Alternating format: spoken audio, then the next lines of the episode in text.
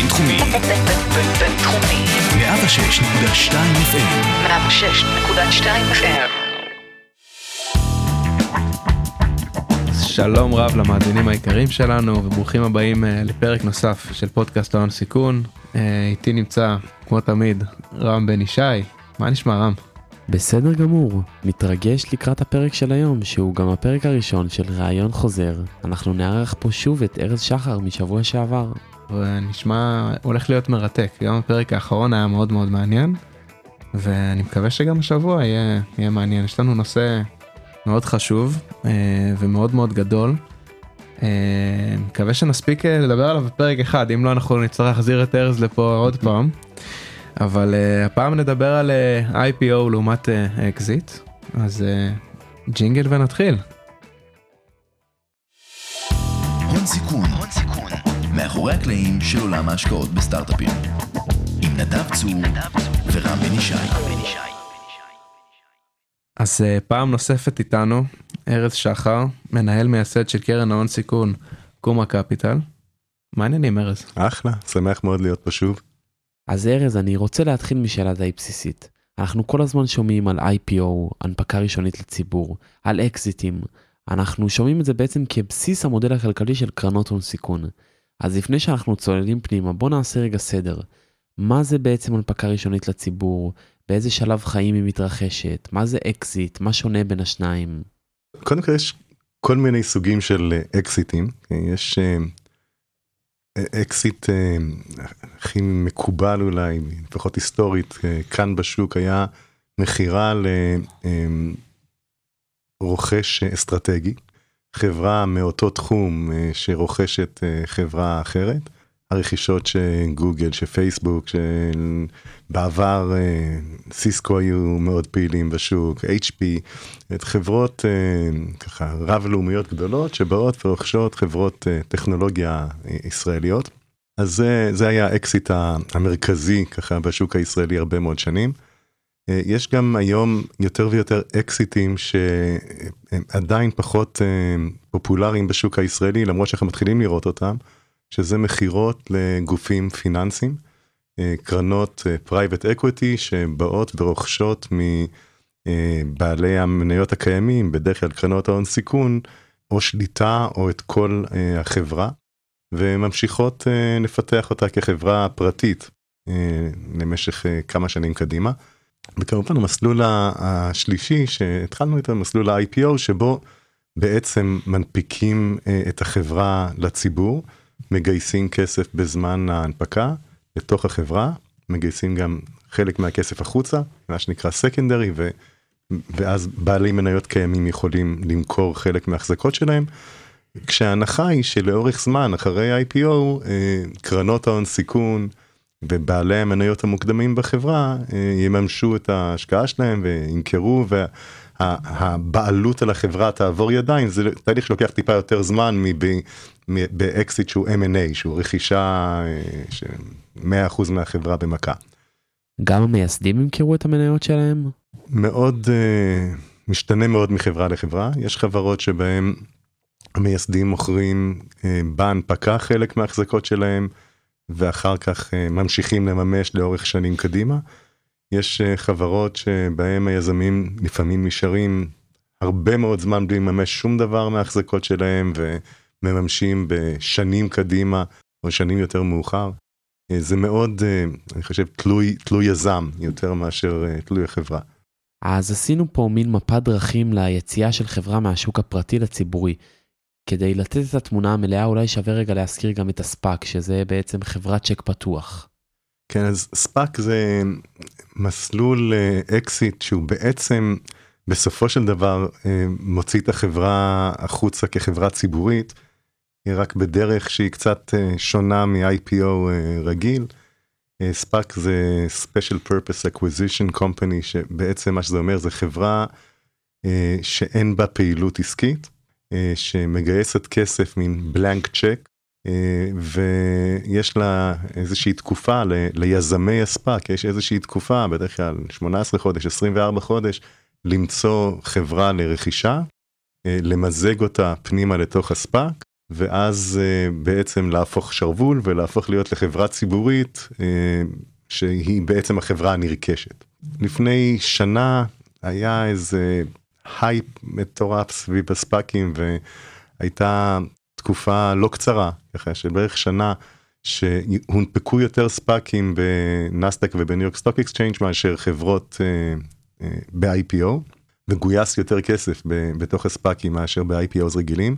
מה שיצר אה, עודף כסף או עודף ספאקים שחיפשו אה, אה, מטרות וכתוצאה מזה אני חושב שהרבה דברים פחות מוצלחים קרו לספאקים. ה SPAC sponsors היו מאוד לחוצים למצוא targets לרכישה.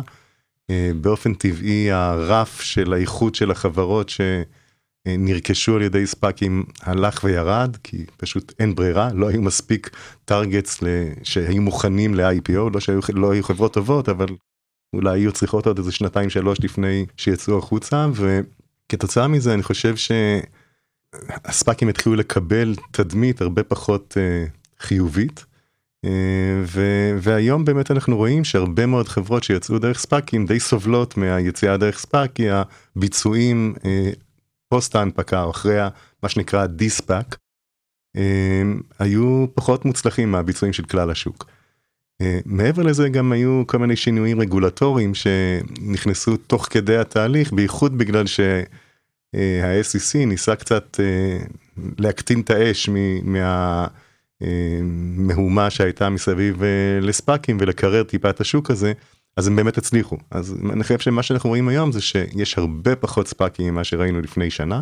אני חושב שגם התנאים הכלכליים של הספאק לא ניכנס כי זה קצת מורכב ולא עד כדי כך מעניין די טכני אבל התנאים הכלכליים מסביב לספאקים השתפרו מאוד מבחינת החברות הנרכשות ואז בעצם רק ספאקים יותר איכותיים עם צוותים של ספונסרים יותר חזקים מצליחים היום לגייס ספאקים כי הם ספאקים שבעצם נותנים פחות למשקיעים מאשר הספאקים לפני שנה. בסופו של דבר בסופו של התהליך החברה הופכת להיות חברה ציבורית לכל דבר אה, שנסחרת בשוק כאילו יצאה ב-IPO ולכן חברות שיוצאות דרך ספאקים אם הן לא מוכנות להיות חברות ציבוריות אה, יהיה להם מאוד קשה אה, כחברות ציבוריות. זהו האמת שזה גם אה, נושא מאוד מאוד מעניין קצת אה, פתחנו פה פתח לעולם אה, לעוד עולם משפטי של הנפקה לציבור מה שנקרא. יש יש איתו באמת הרבה בעיות זה כמו זה, זה כמו שכמו שאמרת הביצועים של מנהל של חברות שעברו ספאק בשנים האחרונות בשנה האחרונה פשוט הרבה פחות אה, טובים אה, אולי באמת בגלל הלחץ. שאלה נוספת שאותנו מאוד אה, מעניינת היא באמת דיברנו על ההבדלים בין אקזיט להנפקה. לא לא כך דיברנו על האינטרסים או על האסטרטגיה של של המשקיעים ושל היזמים. אז האם ההחלטה בעצם ללכת לאקזיט ללכת להנפקה אה, או לאחד מן השניים השונים היא איזושהי אסטרטגיה שאמורה להיקבע על ידי המשקיעים בהתחלה בהקמת הסטארט-אפ לאורך הדרך או שזה יותר תלוי באמת בהזדמנויות שיש בשוק. אה, אז כן וכן וכן כאילו אני חושב שכשאנחנו מסתכלים היום על השקעות אנחנו רוצים לראות חברות שיש להם פוטנציאל אה, להפוך להיות לחברות ציבוריות. מה זה בעצם אומר? זה אומר שזה חברות שיכולות להישאר חברות עצמאיות לאורך הרבה מאוד שנים קדימה, שבונות איזה פלטפורמה משמעותית, הם לא איזה פיצ'ר קומפני אה, ש... אה, שיחיו הרבה יותר טוב בתוך איזה חברה יותר גדולה. חברות שיכולות להישאר עצמאיות הן החברות שבסופו של דבר מובילות את השווקים בכל אחד בתחומו. אז אני חושב שמשקיעים בטח משקיעים בשלבים שלנו בשלבים uh, של צמיחה מחפשים חברות שיש להן את הפוטנציאל להפוך להיות חברות ציבוריות. אבל פוטנציאל uh, לא אומר שלא יקרו דברים בדרך. Uh, וחלק מהדברים שיכולים לקרות בדרך זה באמת שיבוא uh, תבוא הצעה לרכישת החברה על ידי uh, רוכש טוב. והיזמים ירגישו שזה שילוב חיבור טוב ככה בינם לבין החברה הרוכשת וימכרו את החברה. ואנחנו תמיד בסופו של דבר נותנים ליזמים להוביל את ההחלטות האלה. כאילו, אי אפשר אה, כמשקיעים, אה, כקרנות, אה, לקבוע ליזמים את מסלול הצמיחה של החברה קדימה אה, לאורך זמן. בסופו של דבר הם מנהלים את החברה, חברה שלהם, נכון, גם אנחנו שם, אבל אה, הם אלה שצריכים בסופו של דבר לעשות את העבודה. ואם היזם רוצה למכור את החברה, אין, אין שום קרן שתהיה מסוגלת באמת לעצור אותו מזה. ואם תנסה לעשות את זה, היא לא תהיה, היא לא תהיה בשוק לאורך זמן. אה, אז אני חושב שקודם כל זו באמת החלטה בסופו של דבר בגדול של היזמים. אה, אנחנו מנסים להשקיע ביזמים שאנחנו מאמינים שאנחנו נהיה aligned איתם אה, כש, כשתגיע ההחלטה הזאת לגבי מה הדבר הנכון לעשות. אבל יש גם סיטואציות שבהם יש איזה שינוי בשוק, שיש אה, אה, אה, דינמיקה שלא נצפתה מראש בחברה, ופתאום רכישה נהיית הדבר הנכון בגלל שיש איזה תנודות בשוק שמצריכות חברה להיכנס לתוך איזה פלטפורמה יותר גדולה שיש לה יכולת הגעה לשוק יותר טובה משלה וכולי או מצב התחרותי שהשתנה וואטאבר. ובגדול לקרנות הון סיכון מכירה של חברה היא, הוא, הוא outcome טוב. הוא outcome ש... אנחנו הרי בסופו של דבר צריכים להבין איך, מה המודל של קרן. מודל של קרן מגויסת לתקופה מוגבלת. היא מגייסת מלכתחילה כסף ממשקיעים, הכסף, סכום ידוע מראש, משקיעה את כל הסכום הזה, ותוך כמה שנים אמורה להחזיר למשקיעים את הכסף הזה. זה המודל של הון סיכון בכל העולם. אז באיזשהו שלב אנחנו צריכים להגיע למצב שבו אנחנו מעבירים את ההחזקות שלנו למישהו אחר. יש איזה מקל שעובר כל הזמן בחיי אה, חברה שבה מחליפים את המשקיעים בהתחלה עם משקיעי early stage אחרי זה משקיעי growth אחרי זה משקיעים של שוק ההון או תלוי במסלול ההתפתחות של החברה. אז אחד המסלולים המאוד ברורים זה למכור את החברה למשקיע אסטרטגי או משקיע פיננסי אחר שיודע לטפל בחברות בשלבים האלה.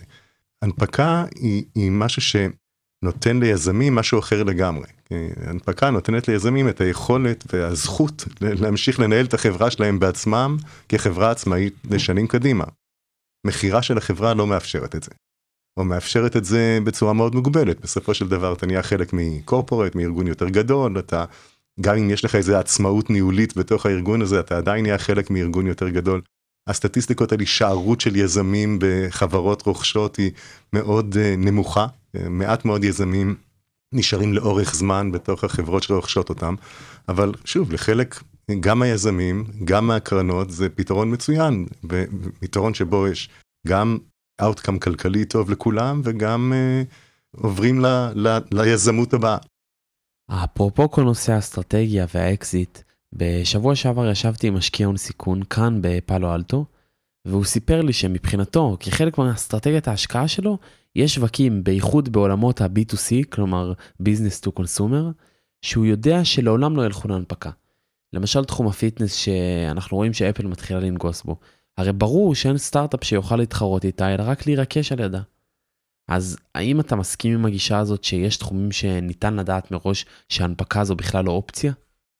אני לא בטוח שזה כזה קטגוריה, אבל אני חושב שיש תחומים שבהם ה-outcome היותר סביר אה, הוא מכירת החברה, כן, מאשר הנפקת החברה. אני חושב שנניח בתחום הסייבר היום, אה, יש הרבה מאוד חברות שהן הסיכוי שלהם להיות חברות עצמאיות לאורך זמן הוא לא גבוה, כי הן פותרות איזה פתרון נישתי כזה בתוך אה, השוק, איזה הגנה מסוג מסוים של התקפה, או איזה הגנה על אזור מסוים בתוך הארגון, שדי ברור שבסופו של דבר הם יהפכו להיות חלק מארגון יותר גדול. והן בונות את עצמם אה, למכירה, הן בונות את עצמם לזה שבסופו של דבר אחד מהשחקנים הגדולים בשוק, יקנה אותם אה, ו, והם יהפכו להיות לחלק מהפתרון שלו. יש אה, תחומים שהם תחומים יותר של okay, אוקיי? ש, שבאמת חברות שמגיעות עם איזה קונספט חדש של אה, איך, איך ניגשים לסוג שוק מסוים שעד היום לא היה כזה. Okay? אוקיי? ויש להם איזה חזון ומצליחות גם לממש אותו ופתאום להפוך להיות לחברה מאוד משמעותית בתחום. שאין להם איזה קונה אסטרטגי מאוד ברור. ואלה חברות שהסיכוי שלהם להישאר עצמאיות ולהנפיק את עצמם בסופו של דבר הרבה יותר גבוה. אז אני מסכים שיש תחומים היום אה, שנראים שה outcome הרבה יותר סביר בהם יהיה מכירה של החברה ויש תחומים שבהם ה outcome היותר סביר זה שהחברה באמת אה, תישאר עצמאית. אני אמרתי לרם, האמת שדיברנו כבר על. בדיוק על הנושא הזה השבוע, אה, אני והוא במקרה, ואמרתי לו שזה מרגיש לי קצת אה, כל מיני חברות שהן ישר מתכננות על האקזיט, שזה מרגיש לי טיפה תבוסתני כזה. מצד אחד יש, יש היגיון כלכלי, אני מסוגל להבין את זה שבאמת אולי עדיף כלכלית לחברה אה, בשלב מסוים להימכר, או יכול להיות שזה גם אסטרטגיה לא רעה, אבל זה גם, גם איזושהי ביקורת שיש לי על, על מה שהיה בשוק, בהון סיכון של פעם, של אה, לפני 10-15 שנה. הרעיון של אנחנו לא מסוגלים להקים חברה בר- ברת קיימא, בעיניי הוא קצת פגום מהיסוד, לדעתי, לדעתי חברה צריכה לקום ב- במטרה להיות חברה פעילה. ואם בסוף אה, מתברר שסטאר שאקזיט זה הצעד הנכון אז זה יכול להיות שזה הצעד הנכון. אבל זה מרגיש לי תבוסתני לחשוב על זה מראש. כן, אני- חושב שטיפה מחמיר עם, ה, עם, עם היזמים בחברות שנבנות למכירה כמו שאתה אומר. אה, אבל גם אני מעדיף חברות שמנסות אה, לבנות פלטפורמה עצמאית ולהיות אה, הכי טובים במה שהם עושים בעולם ולכבוש איזה גבעה ולהיות אה, מלכי הגבעה האלה. אז זה- לגמרי חברות שבעיניי יותר מעניינות וגם בדרך כלל האאוטקאם בהם הוא יותר משמעותי.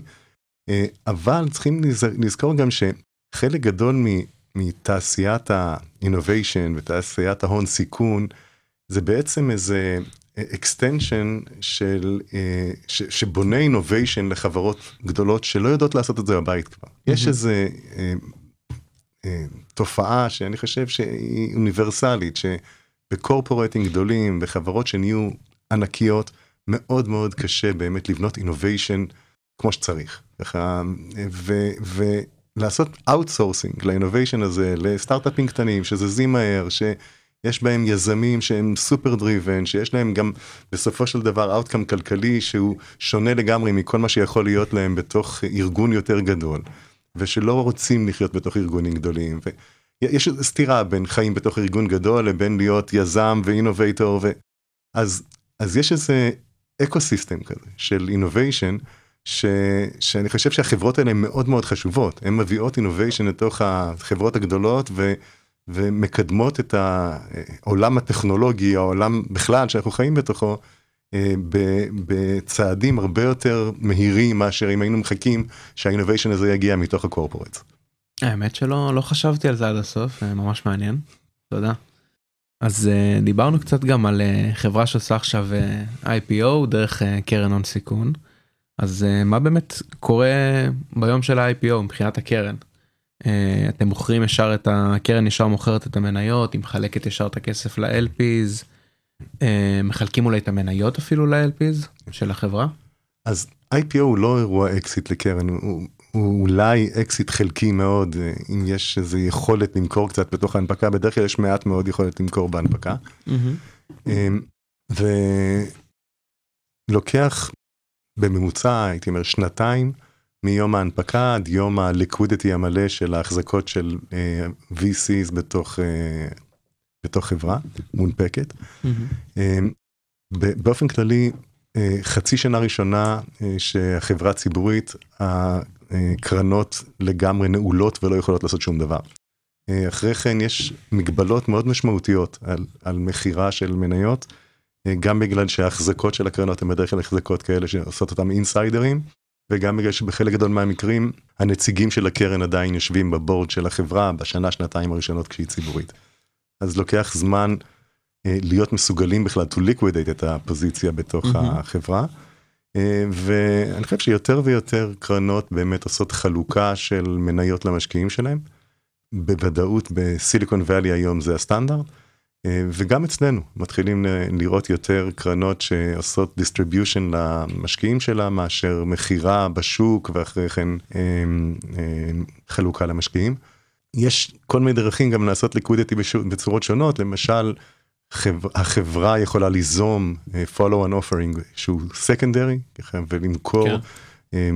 כמות משמעותית בשוק ושל של משקיעים קיימים אז חברות עושות גם לא מעט מזה. יש יכולות לעשות בלוק סיילס של עסקאות חוץ בורסאיות כאלה עסקאות של... חוץ בורסאיות בדיוק אבל בגדול כל האופציות האלה קיימות אבל לוקח זמן לוקח זמן לקרנות לצאת מהפוזיציה אבל בסופו של דבר התפקיד שלנו פחות או יותר נגמר אחרי ההנפקה, בליווי החברה. ואנחנו בשלבים האלה, אנחנו צריכים להסתכל על איך עושים ליקווידיטי אה, בצורה טובה, בצורה אחראית כלפי החברה, כי אנחנו לא רוצים להפיל את המניה על ידי זה שאנחנו זורקים כמויות מאוד גדולות אה, של מניות לשוק, אז עושים את זה בזהירות, לאט לאט, אה, אבל בסופו של דבר התפקיד שלנו הוא להחזיר את הכסף הזה למשקיעים שלנו. לגבי מקום ההנפקה, איך נקבע היכן לבצע אותה? נסדק, תל אביב, בורסת ניו יורק, שיקגו? כל חברה שיכולה תנפיק או בנסדק או בניו יורק סטוק אקסצ'יינג'. אוקיי? אין חברה שבוחרת להנפיק בבורסה אחרת אה, מתוך בחירה. אה, אה, ללא ספק אה, אה, זה ה tier 1 של, של הבורסות לפחות לחברות אה, טכנולוגיה בינלאומיות ככה שיוצאות החוצה. אחרי כן הבורסות האחרות הן בורסות אה, הן אופציה שנייה אה, חברות ש...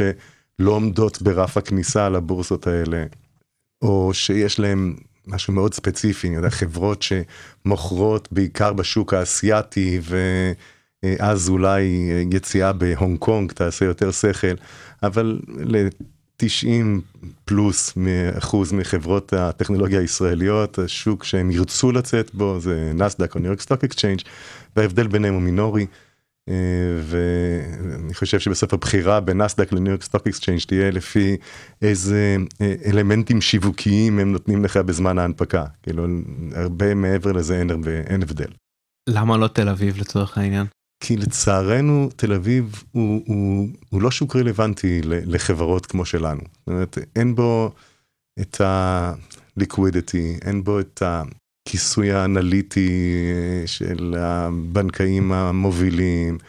אה, זה, זה פשוט שוק שאין, הוא, הוא לא רלוונטי היום לחברה טכנולוגית בין רב-לאומית, ככה שרוצה להיות מובילה עולמית בתחום שלה. אז יש הנפקות בתל אביב, יש יותר היום ממה שהיו בעבר, אבל זה שוב, זה חברות שאין להן אלטרנטיבה לצאת להנפקה בארצות הברית, והן עושות הנפקה הרבה יותר קטנה, הרבה יותר אה, אה, צנועה. וזה די דומה לאיזה סבב גיוס אולי פרטי ש...